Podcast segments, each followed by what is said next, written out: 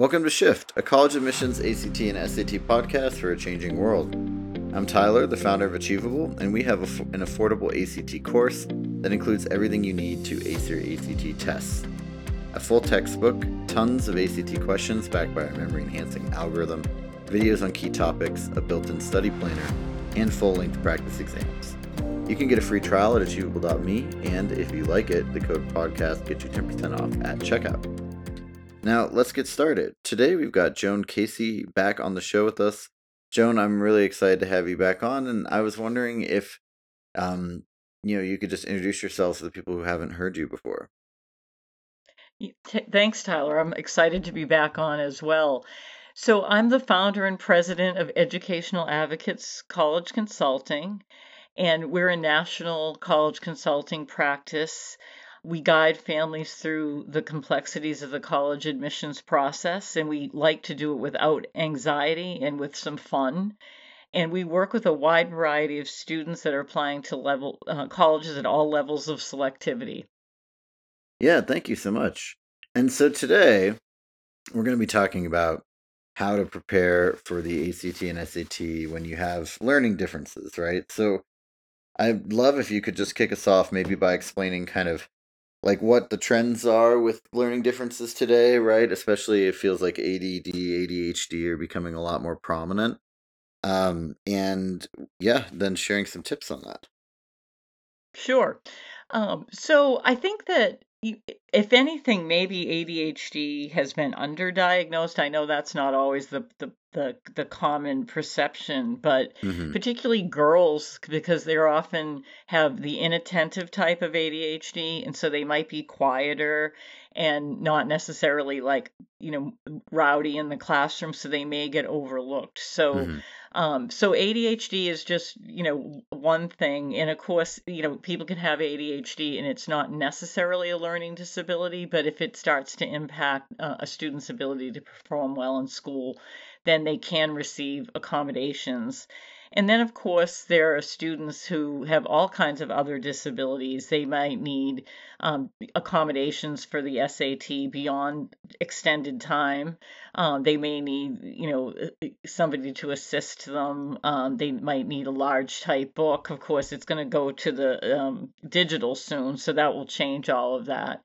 Uh, so, you know, as far as trends in learning disability, I think that, you know, in the last several years, we've seen you know, the changing um, diagnostic manual of how what we used to call Asperger's was classified, and that's now considered autism spectrum. Mm-hmm. So that's something that's changed, and I think a lot more um, young people are being identified as on the spectrum and getting the support and help they need than than maybe had in the past.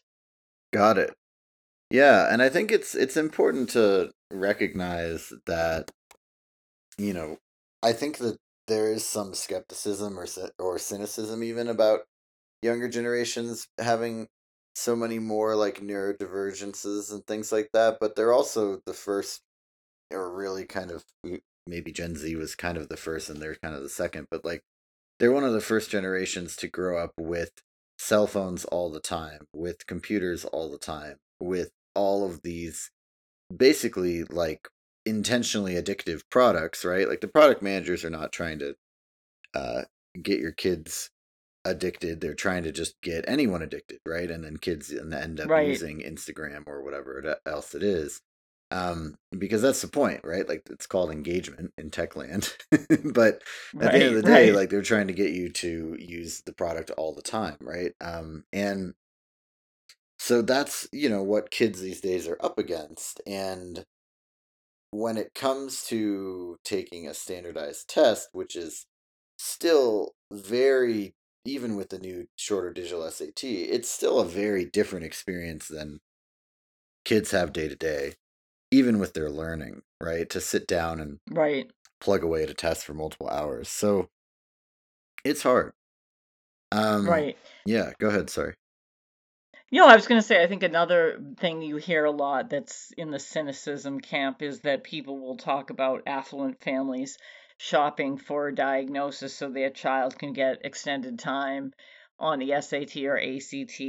Um, and I have to honestly say, I, I'm not saying it's never happened. I'm sure it has, but I really have not seen that very often. I have seen students that do have a learning disability and maybe you know use extended time at school now and then when they go to take the SAT they really can't finish it. So maybe they hadn't applied for an accommodation through college board but then when they realize gee I really can't finish a lot of this test then they apply. And I would not put that into the camp of uh, somebody shopping for a diagnosis. I think some families are just busy and they're not organized and they don't realize this is something that they should take care of early in high school.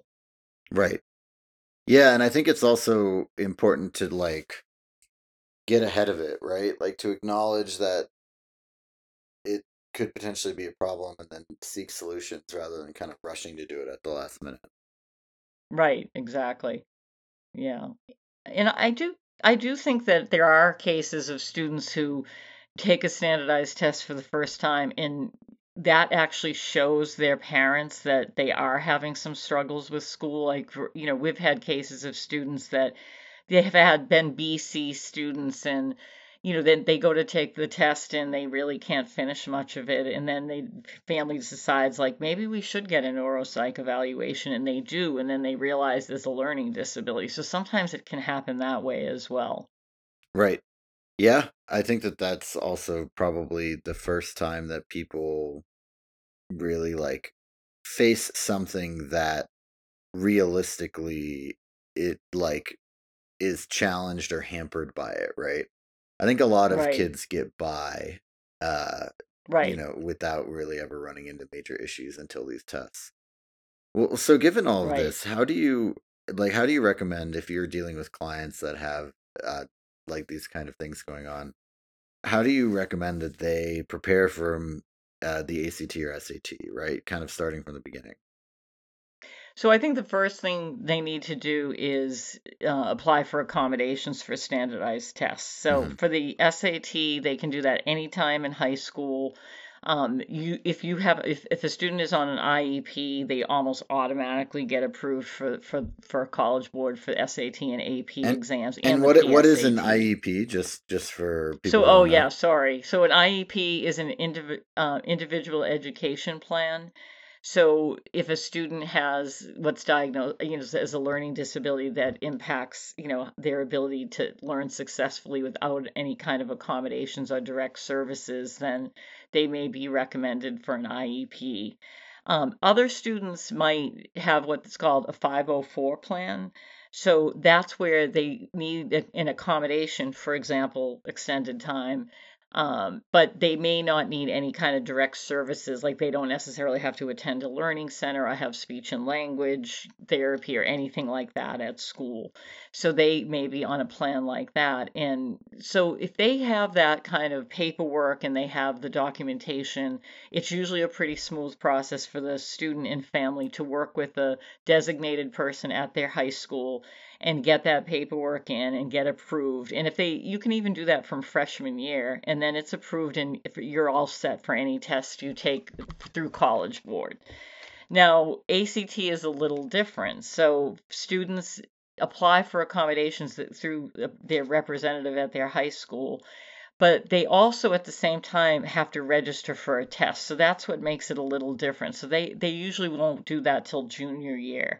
So hmm they'll they'll file the paperwork, maybe they'll sign up for a test that's like, you know, 2 to 3 months ahead and then they don't have to refile the application every time they take another test. Hmm but they sometimes have to log in. There's something called the TAA system. And when they register they just have to log in and note that they're going to be requesting those same accommodations for another test. So there's a little bit there's a few hoops to jump through for the ACT Yeah, I've heard that the ACT is a little bit more challenging to get those accommodations than the SAT, um, and that also that when the College Board, who runs the SAT, approves you once, you're kind of approved forever. Whereas the ACT, I think you have to do it every time. Right, exactly. Yeah, and A- ACT I think has stepped up and they seem to be re- responsive to students' needs. I've I've noticed. So, yeah, I think that's good. And then I think the next thing we would recommend a student do is to take a practice test for both an ACT and an SAT. So not, you know, not a real official test, but like a lot of test prep companies will offer practice tests. Mm-hmm. Some of them will even offer, you know, 50% extended time practice tests so they can actually see what it's like. And I think then students can see which test is a better fit for them, which one they score better on, but also which one they like better. And I think the only way you really know is to try. So um, sometimes, you know, people like to say, oh, if you have this learning disability, then you're going to do be- better with the SAT or vice versa. Or, like, for example, the ACT has more sections, so it there is some more time management involved. So sometimes people will say if uh, somebody struggles with managing time, maybe the SAT is better. But I haven't always found that to be consistent. So I think taking practice tests and giving it a shot and seeing seeing how you feel about them, how the student feels, is is the way to go. Mm-hmm. Yeah, no, that makes a lot of sense. So then, when people are so let's say they've got their accommodations sorted out or they're working on it, how do you get them set up to start preparing for the test? Right? Is, is there any special considerations in the studying section? Yeah, I, I mean, I think that there's a lot of free information that's online. So, you know, at, for College Board, there's Khan Academy, which is a wealth of information, and there's all kinds of practice material that that's geared to the SAT. Mm-hmm. Um, ACT doesn't have quite as much, but they have actstudent.org where you can get information. There's also guidebooks. I mean, I don't think there's like a different recipe necessarily for studying if you have a learning disability or not because as an as a person who has to study for school you know these individuals know like what they need to do to study that they would apply some of their study habits.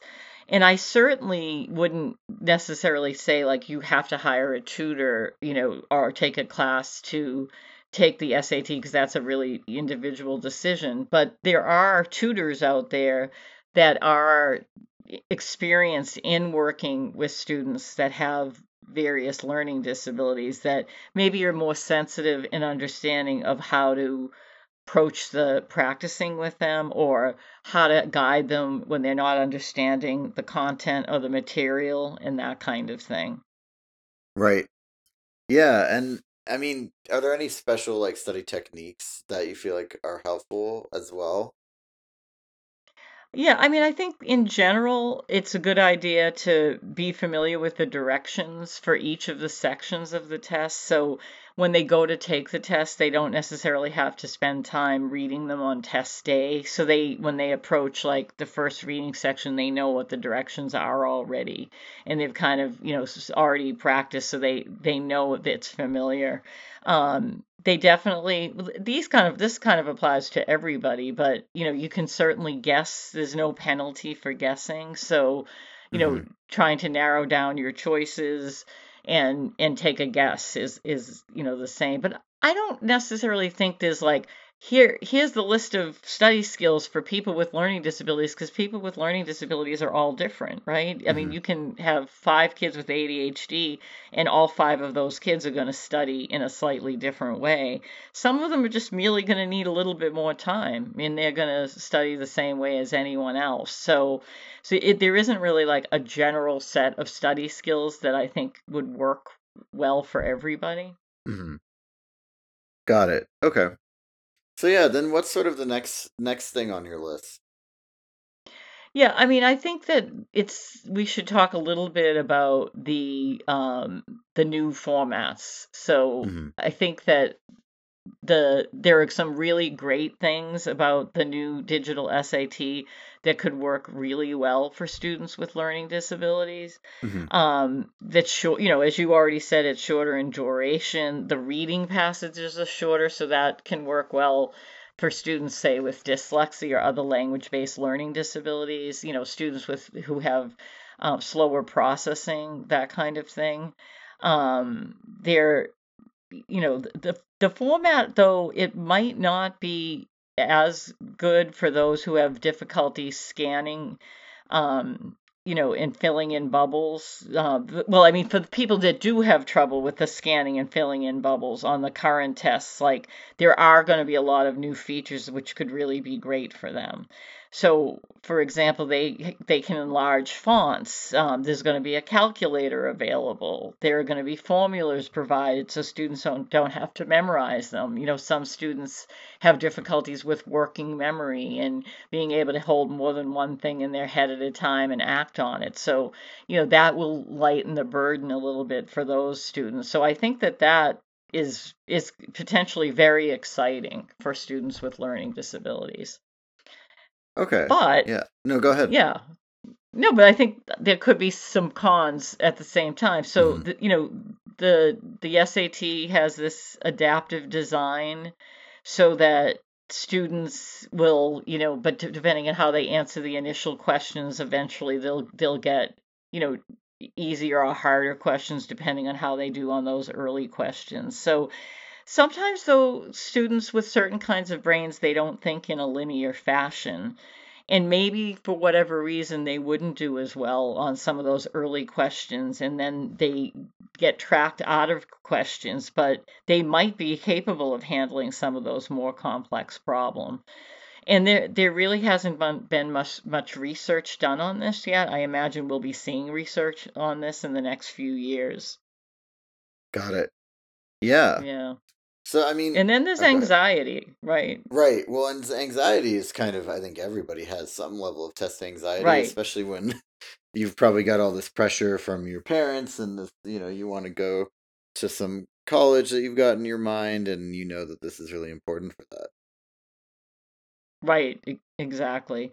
Yeah, and I think that's true. Everybody has anxiety. I, I can see the adaptive design maybe provoking a little bit more anxiety in students who are like really worried about, oh, if I don't get these first few right, I'm going to get tracked to the easier questions. Again, everybody might feel that way, but if you have a brain that's not linear in its thinking, then you might be even more worried about that. So, um, yeah, so those are just a, a few a few things. Um, and you know that you know as you know Tyler better than anyone, the more students practice, the more their score will go up. That applies to everybody, no matter you know whether you have ADHD or a learning disability or not.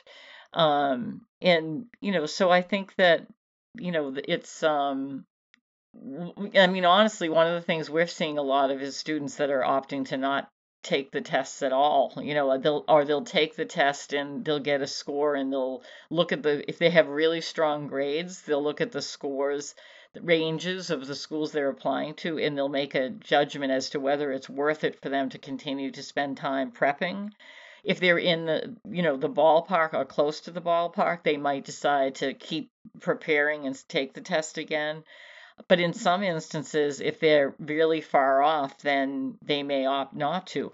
On the other hand, there are some students who maybe are not performing that well in school, but actually do well on standardized tests. So in their case, you know, they it is worth their while to um, prepare a little bit more. You know, of course, their grades in school are the most important thing, but it, you know, it's it's certainly better to show a, a halfway decent test score if you have a lot of C's on your transcript. So Yeah.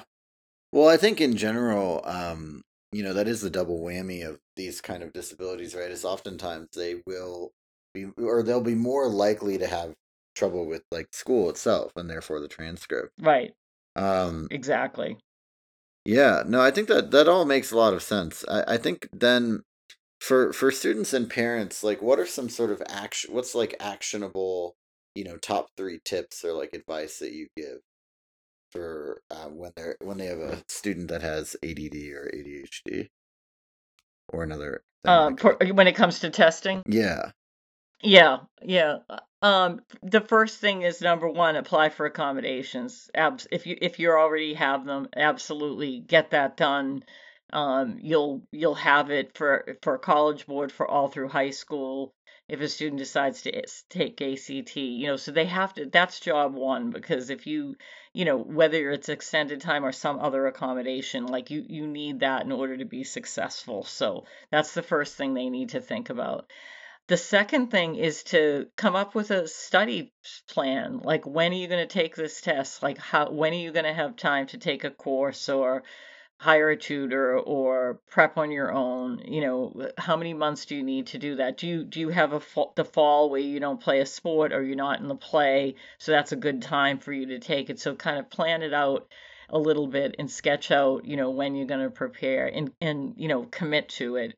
And then three, like, what are the resources? Like, what resources are you going to use? What, you know, if there's a lot of great courses like your course, you know, that you can take, you know, figure out what is going to work well from a cost standpoint for your family and what's going to be most effective, and then just implement that plan.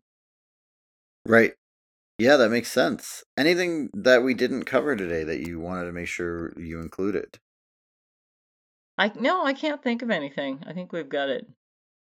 Great. Well, thank you so much. This has been Shift, a college admissions podcast for a changing world, hosted by Tyler from Achievable with Joan Casey from Educational Advocates College Consulting. You can get a free trial of Achievable's ACT course by visiting achievable.me and use the code podcast to get 10% off at checkout.